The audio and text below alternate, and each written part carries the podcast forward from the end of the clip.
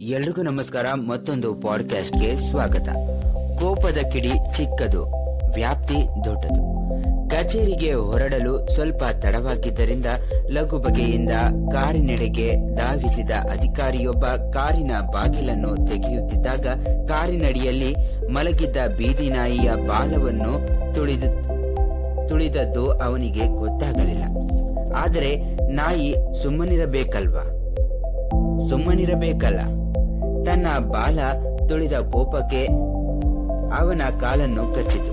ಮೊದಲೇ ತಡವಾಗಿತ್ತು. ಈಗ ನೋಡಿದರೆ ನಾಯಿ ಬೇರೆ ಕಾಲನ್ನು ಕಚ್ಚಿದ್ದರಿಂದ ತನ್ನ ತಾಳ್ಮೆಯನ್ನು ಕಳೆದುಕೊಂಡ. ಅವನು ಅಲ್ಲಿಯೇ ಇದ್ದ ಒಂದು ಕಲ್ಲನ್ನು ನಾಯಿಗೆ ಎಸೆದ. ಆದರೆ ನಾಯಿ ತಪ್ಪಿಸಿಕೊಂಡು ಓಡಿ ಹೋಯಿತು ಸಿಡಿಮಿಡಿಗೊಳ್ಳುತ್ತಲೇ ಕಾರನ್ನು ಸ್ಟಾರ್ಟ್ ಮಾಡಿ ಆಫೀಸಿಗೆ ಬಂದ. ತನ್ನ ಕೈ ಕೆಳಗಿನ ಅಧಿಕಾರಿಯನ್ನು ಕರೆದು ಅವನ ಮೇಲೆ ತನ್ನ ಕೋಪವನ್ನು ತೀರಿಸಿಕೊಂಡ. ವಿನಾಕಾರಣ ತನ್ನ ಮೇಲೆ ರೇಗಿದ ಹಿರಿಯ ಅಧಿಕಾರಿಯ ವರ್ತನೆಯಿಂದ ಅಪ್ಸೆಟ್ ಆದ ಅವನು ತನ್ನ ಕೋಪವನ್ನು ಹಿರಿಯ ಗುಮಾಸ್ತನ ಮೇಲೆ ತೀರಿಸಿಕೊಂಡ.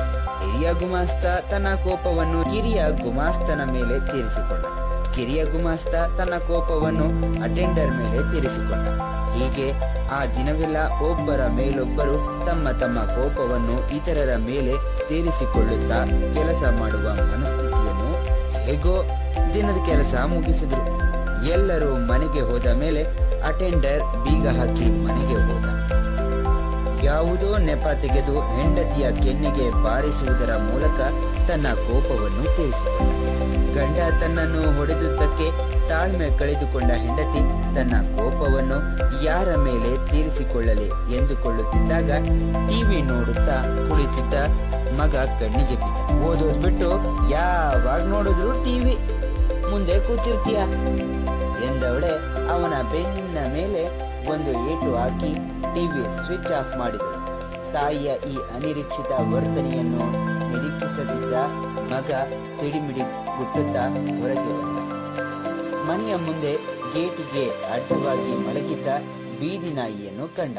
ಎಲ್ಲಿತ್ತೋ ಕೋಪ ಒಂದು ದಪ್ಪ ಕಲ್ಲನ್ನೆತ್ತಿ ಬೀಸ್ತ ಏಟು ತಿಂದ ನಾಯಿ ನೋವಿನಿಂದ ಚೀರುತ್ತಾ ಓಡಿತು. ಆ ನಾಯಿ ಬೆಳಗ್ಗೆ ಯಜಮಾನನಿಗೆ ಕಚ್ಚಿದ್ದ ನಾಯಿಯೇ ಆಗಿತ್ತು. ಒಬ್ಬರ ಕೋಪವನ್ನು ತಾವೇ ಶಮನ ಮಾಡಿಕೊಳ್ಳದೆ ಮತ್ತೊಬ್ಬರ ಮೇಲೆ ತೋರಿಸ ಹೋದರೆ ಹೀಗೆಯೇ ಆಗುವುದು. ಏಕೆಂದ್ರೆ ಕೋಪದ ಕಿಡಿ ಚಿಕ್ಕದಾದ್ರೂ ಅದರ ವ್ಯಾಪ್ತಿ ದೊಡ್ಡದು. ಎಲ್ಲೋ ಹೊತ್ತಿಕೊಂಡ ಕಿಡಿ ಮೊದಲು ಆ ಜಾಗವನ್ನು ಸುಟ್ಟು ಸಿಕ್ಕಿದ ಕಡಿಯಲ್ಲೆಲ್ಲ ಹರಡುತ್ತಾ ಹೋಗುತ್ತದೆ. ಒಂದು ಪಾಡ್ಕಾಸ್ಟ್ ನಿಮ್ಮೆಲ್ರಿಗೂ ಇಷ್ಟವಾಗಿದ್ರೆ ಲೈಕ್ ಮಾಡಿ ಶೇರ್ ಮಾಡಿ ಹಾಗೆ ಕಮೆಂಟ್ ಮಾಡಿ. ಎಲ್ರಿಗೂ ಧನ್ಯವಾದಗಳು.